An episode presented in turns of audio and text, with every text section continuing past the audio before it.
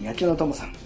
メーターの取り付けが緩んでる、あ、歪んでるって思ったらやめ、あ、うん、今みんなデジタルだからさ、改ざんもよりないと思うんだけど、うん、ダイヤル式の、回転するダイヤル式の距離計がついてる昔のメーターで、メーターのバイクで、いちの位がさ、上にスライドしながら回転しながら上がって、位が上がってって次じゅうの位があって、あれ、あれが、何、ちゃんと揃わないやつがあるんですよ。なんかずれてるやつ。高さが合わないの。回転しようった時に。そういうのは、あのメーターいじくってるやつなんで、まあ、絶対避けた方がいいですけど、でもどうみんな未だにメーターいじくったら見る？俺は見たことないんだよな、本当に。タックルさん。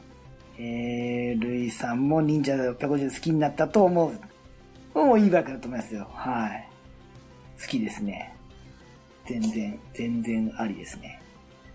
だから忍者ろっぴゃくごじゅうがよくできすぎてて、よくできてて、まあだから甘辛やるにもさ、辛口ちょっとつけづらくって、よくできてるからこその、なんかあえて、みんながろく班クラスのところによんひゃくで行って、よんひゃくでビシバシ走ってやるっていうのとか、それもかっこいいなって思っちゃったりするんですけどね。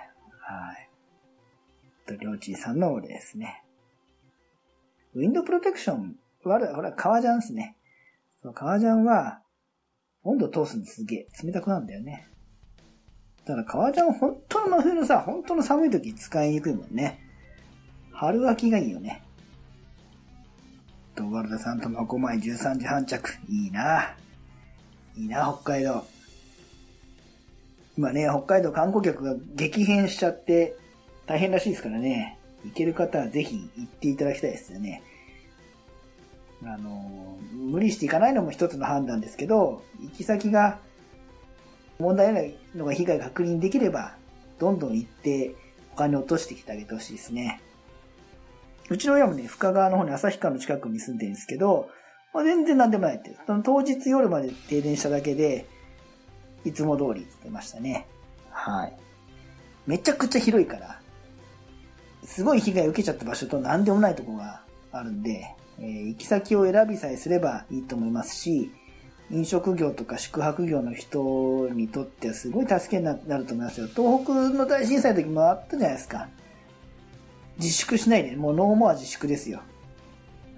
九州もそう、北海道もそうです。根拠のない自粛をしないで、経済回すと。野獣までしちゃダメですけどね。丸田さんは、近所の店より横浜の店の方が良い。遠いけどね。昔よりはさ、昔よりは湾岸線もできたり、アクアラインもあって近くなったけどさ、遠いけど、でもそれでも行くんだから来てくれるお店の人も嬉しいでしょうね。わざわざさ、うちの近所までバイク買いに来てるってことですもんね。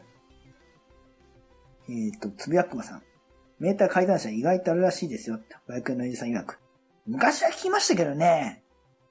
と、辰丸さん。古い年式でやたらと低速だとなんか疑っちゃいます。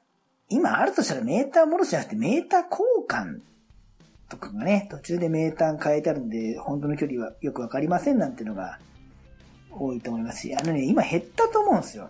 あの、業者間のオークションなんかで、メーター改ざんのその巻き戻しとかしたり、組み直したりっていう恐れがあるのを扱うと、もうハブにされちゃうんで、罰金と晒し物になるんで、そうそう、もうヤクザの商売してるとこじゃないって、いや、使わないしやってないと思いますけどね。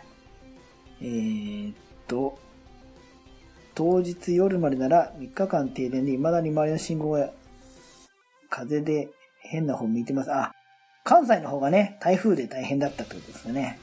はい。そうだ。だって関西に住んでる、知ってる人、つい最近まで停電なしたもんな。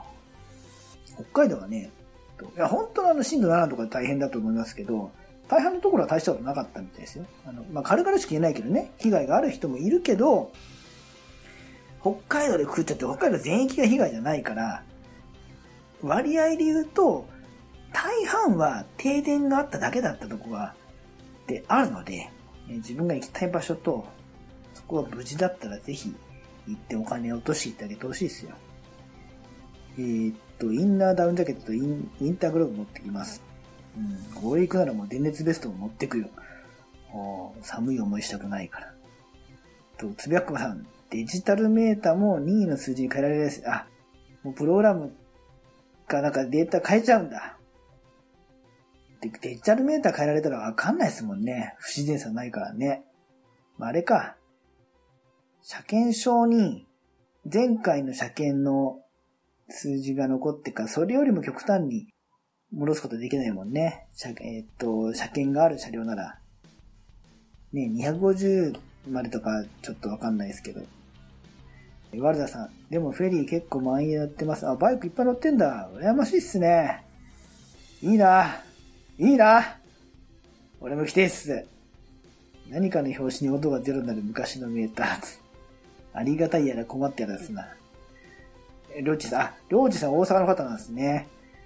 案外あの大阪の方が被害引きずったイメージがありますよね。でもすぐ翌日に他が大変だったんでなんか報道はされないけど、停電だが、あ、でも関電の電柱の修理すごかったっすね。折れた電柱にもう一本棒横にくくりつけて、何あの本当金属バンドで両方巻いて突き出したような、とにかく復旧最優先のあの気迫はすごかったな。電気関係の仕事の人大変だったでしょうね。まあ、普通の皆さんの生活も大変だったと思いますけど、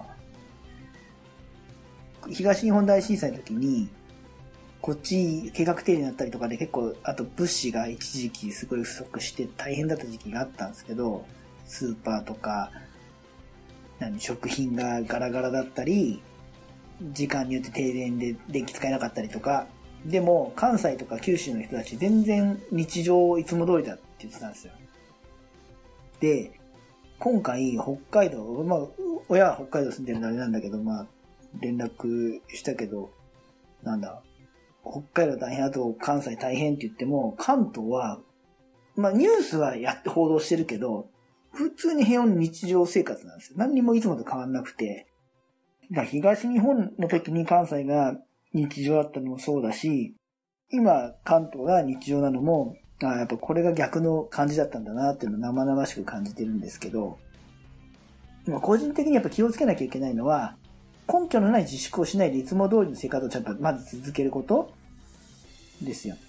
いつも通りの消費、いつも通りの経済を動かしていかないと、企業も国もお金がみんな回らなくなっちゃうんで、心配はするし、サポートも必要ですけど、緊縮をしないのが一番復興のためだと思いますので。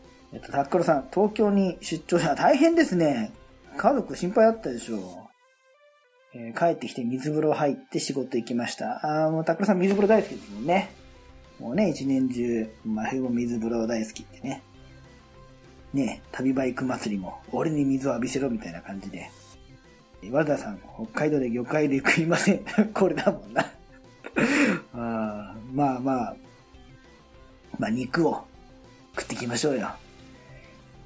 りょちんさん、今まで直撃なかったので、不用心な人が多く、対策もしてない人が多かったので、相対的に被害が大きかった。え、大阪ってでも、やっぱ阪神大震災、があったんで、それなりになんかこの準備が関東よりもあるのかなっていうイメージなんですけど、そうでもないんですかね。ああ、今回は台風だからか。そっかそっか、大阪に台風が直撃っていうのは少ないのか。僕は地震とごっちゃになってましたよ。あのフェラーリごじゅう台ってのが大変でしたもんね。びっくりしちゃったよね。そんなに良い店なら行ってみたいですよ。私、横浜、ああ、横浜のお店。ワイエスピー 横浜南。いいお店らしいですよ。馬が合えばぜひ。えー、タックロさん、水風呂大好きタックロですってこと番組始めてくれればね。はい。何人わかるかわかんないけど。えー、っと、大震災の時は堺にいましたが、そもそも地震のイメージないですからね。なんと、まあ、まあそうだよね。あの時までなかったよね。地震はさ、火事には一生合わないかもしれないけど、地震は絶対来るわけじゃないですか。関東もいつ来るんだろうってドキドキしてますよ。いつ来てもおかしくないからね。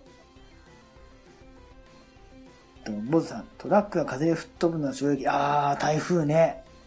ほんとしたね、あんなにバンバン飛ぶのね。タントも浮き上がってたもんね。えー、りょうちさん、結構転がってました。車かな車が転がってた。なかなか見ないですね、あれね。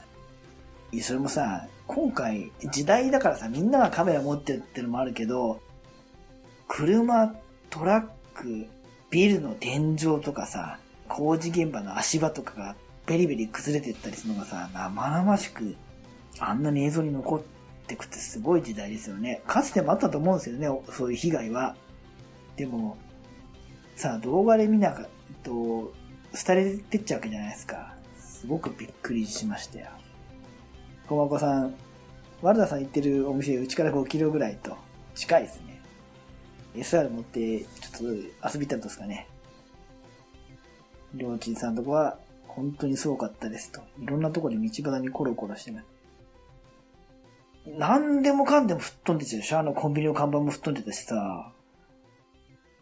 たださ、今回さ、良かったのは、タンクロさんは、あの、出張行かされてたけど、結構、特にさ、学校はともかくさ、企業がさ、結構休みにするってしてたとこ多かったじゃないですか。あれは、英断でしたよね。なんかいい方向に社会が少し変わってるとこあったなと思いましたよ。あの、どうしても気象庁もさ、万が一のことを考えて、ちょっと大げさに、言わざるを得なかったりとか、この神奈川でもね、大雨降った時、早めに避難の指示を出すようになったんですよ、昔よりも。ギリギリじゃなくてさ、大丈夫かもしんないけどダメかもしんないんで、一応避難推奨しますっていうのを、今回も、あれいつも通りな感覚で、まあ、なるようになるだろうって言ったらもっと被害大きかったと思いますね。ゴーズさん、あの時、風の時にバイクだったら怖い怖いって、まあまあ、だってほら、ピザの配達のジャイロとかすげえ飛ばされまくってたじゃないですか。ワルダさん、行くなら俺の名前を出していいです。その方が話早いかと。自分のボルトが入庫してます。あの、バトルツース着たあの人、ボルトのあの人って言えば伝わるでしょうね。ボルトっていうか、ボルトと エムティーテン 乗っててってわかる。隣の、タックルさん、いや、隣の家の瓦止めだ。瓦止めって相当だよね。強制出勤。まあ、休まれら、させられない人材だったんですね。重要な。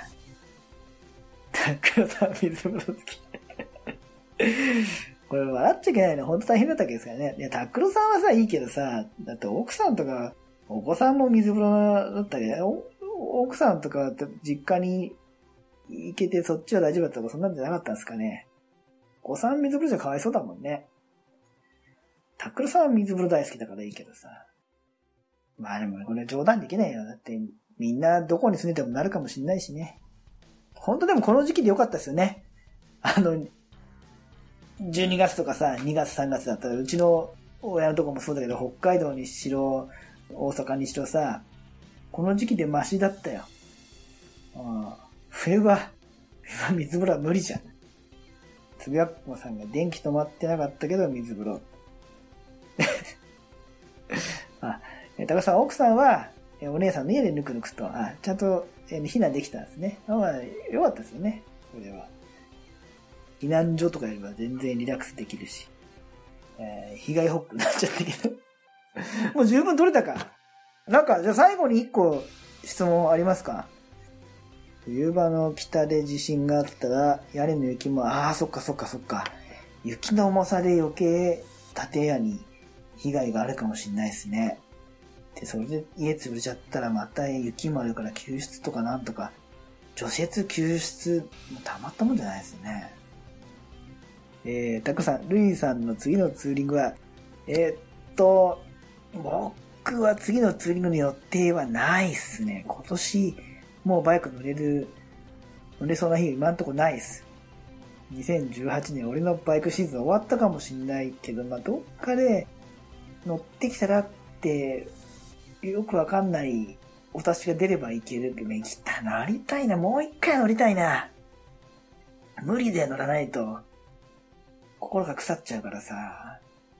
まあでも、もう時間なくても、ちょっと半日だけ乗らしてっていう、それぐらいは全然乗らせてもらえると思うんで、どっか乗りますよ。はい。あ、じゃあ最後質問やりましょうか。辰丸さん。と、質問。タイヤ交換の時は純正サイズを守らないとまずいですか？さあ、先生方どうですか、これは。えっと、ちなみに、辰丸さんのこの質問は ブイティーアール に交換する際にでいいでしょうかね。ブイティーアールにひゃくごじゅう に。ゴーさん、履けるのであれば変えてみるのもいいかも。ブイティーアール のリアタイヤがいちよんまるろくまるいちなななのですが、ななじゅう扁平がスタンダードで良いのです。えー、コケダラさん、よんじゅういち幅にひゃくごじゅうサイズ入れたらやっぱり乗りにくかったですね。まあ、ここの質問の理由としては、ちょっと違うサイズだと、えっと、ポピュラーなサイズなんで、値段が安いとコストパフォーマンスが良くなるんで、そっちがどうかってことですよね。これはそのバイクの使い方にもよるとこありますよね。あの、例えば、えっと、通勤用のスクーターで、えー、やはりコーナリング性能やハンドリングとかそんなに気にしないよって、持ちがいい方がいいとか安上がりがいいとかだったらっていう判断もあるけど、辰丸さんは ブイティーアール をツーリングのメインマシンとして使ってるから、直線番長でハンドリングは犠牲にしていいじゃないと思うんですよ。選択のまず前提として。ドワルダーさん。えっと、ワンサイズのプラスマイナス程度なら大丈夫かと。えー、辰丸さん。にせんじゅうねんモデルからろくじゅう扁平になったのですが、それまではななじゅうだったので履けるとは思います。ゴズさん。実はスポスタのリアは ビーエス の方からスイングアームに当たるかもでしたが、実際は大丈夫でした。サイズを変えた時にってことですかね。あのー、自分は変えない方がいいと思うんですよ。まあ、変えるとしても、その変える目的、まあ、今回は値段のためだからシンプルなんですけど、まあ、昔はその幅広くしたいとかがあったり、とかね。あのまあわざと細くすることもあったっちゃったけど、まあ大体なんかちょっと幅広くしたいなとかあった。まあでもやると変更するとしたら、タイヤのカタログを見ると、適用リム幅、リムサイズのどっからどこまでサイズが付けられるかっていうのが表になってるので、それを見て自分のタイヤサイズにそれが合うかと、あと装着した時の外形が極端に変わんないように変更すれば、扁平率変えて、幅変えてで、取り付けは、リム幅の許容に入ってれば、まあ、なくはないと思うんですよ。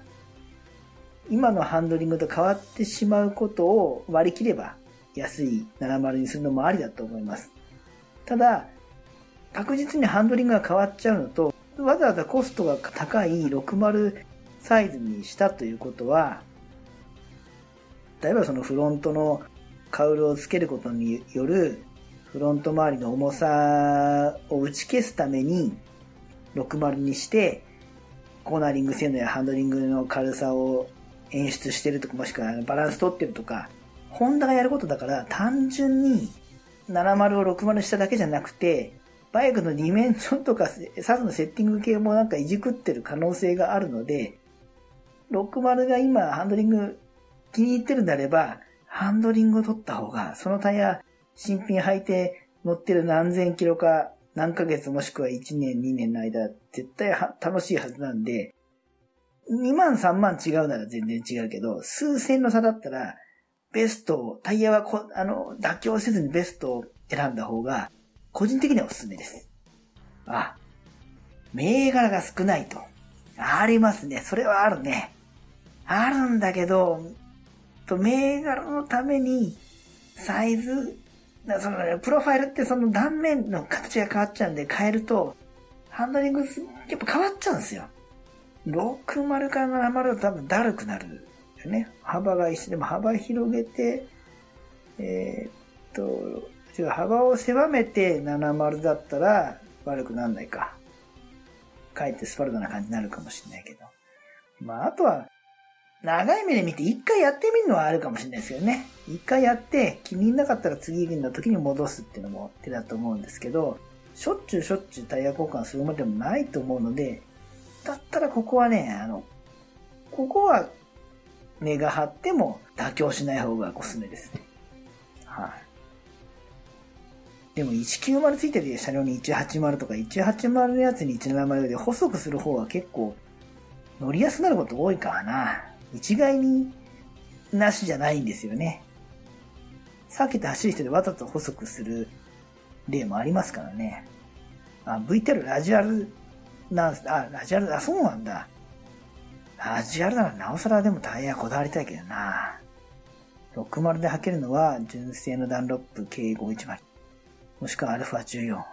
アルファじゅうよん はハイグリップだね。ブリヂストンの ビーティーきゅうじゅうに しかありません。ななじゅうの方がポピュラーなサイズでいろんな車種についてる分安いとかあると思うんですけど、わざわざメーカーがポピュラーじゃない車種専用もしくはあのマニアックなサイズを選んできてるっていうのは、それにこだわってるんですよ。で、ブイティーアール エンジンの話だけど、まあ、歴史長いバイクじゃないですか。だからノウハウ、ハンドリングもノウハウもあって、あとそれの ブイティーアール の前の前期モデルとかもあって、その車両のフレームとその車両の前後重量配分の中で、ホンダだって安上がりなポピュラーなタイヤの設定は当然考えたと思うんですけど、テストして妥協せずにこのバイクにはこっちが最高だよっていう中でわざわざ割高なろくじゅうを選んできてるはずなんで、そこはね、そのメーカーのホンダの心意気信念を、設計者のね、そのタイヤを選択した人の信念を組んであげてもいいかなと思いますね。あの通勤用のスクーターで安いタイヤとかだったら別に全然全然変更しちゃっていいと思いますけど、コケ太郎さんはリアならあんまり扁平気にしないかもと。コケ太郎さんはね、サーキット走ってるからなおさら眼蓄がありますよね。僕はあのやっぱリアタイヤのあのヘリの一番エッジの部分の角度が変わるのが怖くって、まあ、扁平率とと幅を合わせてあげれば極端に変形しないと思うんですけど、純正サイズで銘柄を変えてみてフィーリング合うのをゴーズさん、えー、履くのもいいかもしれない。まあ同じ同じメーカーでも銘柄違えば変わったり、同じサイズでもメーカー違えば形も違いますからね。まあ一回やってみるのはありじゃないかと。でしょうか。はい。辰丸さん。わざわざホンダが途中でろくじゅうにしたっていうことは意味があるっていうことで、まあ当然だと思いますね。コストかかる方に変えただけですから。ハンドリングがとても好きですが、ジムカナイなっぽいことをするともう少し食いついてほしい時があります。ああ。食いつき、相当激しく走るんですかね。ブイティーアール の車重で、ブイティーアール の車重で食いつきがってことは、相当高い速度でバンク角が深いところを想定してると思うので、えー、なおさら、えっと、フルバンク付近は一番そのタイヤの、えー、プロファイルっていう断面が変わった時に感触が変わっちゃうので、フルバンク付近のことを考えると変えるのが怖いかな。でもまあ、そのハンドリングの代わりはフォークとかのセッティングでリアサスでバラしとればいいか。難しいですね。通勤バイクだったら変えちゃいます。でもメインバイクだったら変えないかな、自分の場合は。でしょうかね。こんなとこでしょうかね。まあ、なんですか、素晴らしいですね。真面目にバイクの話だったね。今回はね。うん、辰村さん大変参考になりました。ありがとうございます。まあ、ワンサイズぐらいは大丈夫でしょうけど、交換サイクルが長いんだったら募金しなくてもいいかなとは思います。ブリヂストンの アールじゅういち は使用後メーカーが人って本当ああわかんないです。 アールじゅういち って言ったらやっぱスポーツ系のやつですか。あのバリバリの、なんで引き飛んだろう。なんかでデータの流出防止素材のそんなことねえよな。本当に本当に入手しようと思えば手に入るもんな。なんででしょうかね。ちょっと今度聞いてみます。詳しい方に。そんなのあんのかな。まあ、いっか。はい。じゃあちょっと遅くまでありがとうございます。えっと、まあ、驚くほど真面目にバイクの話だったので使わせていただこうと思いますんで、ありがとうございます。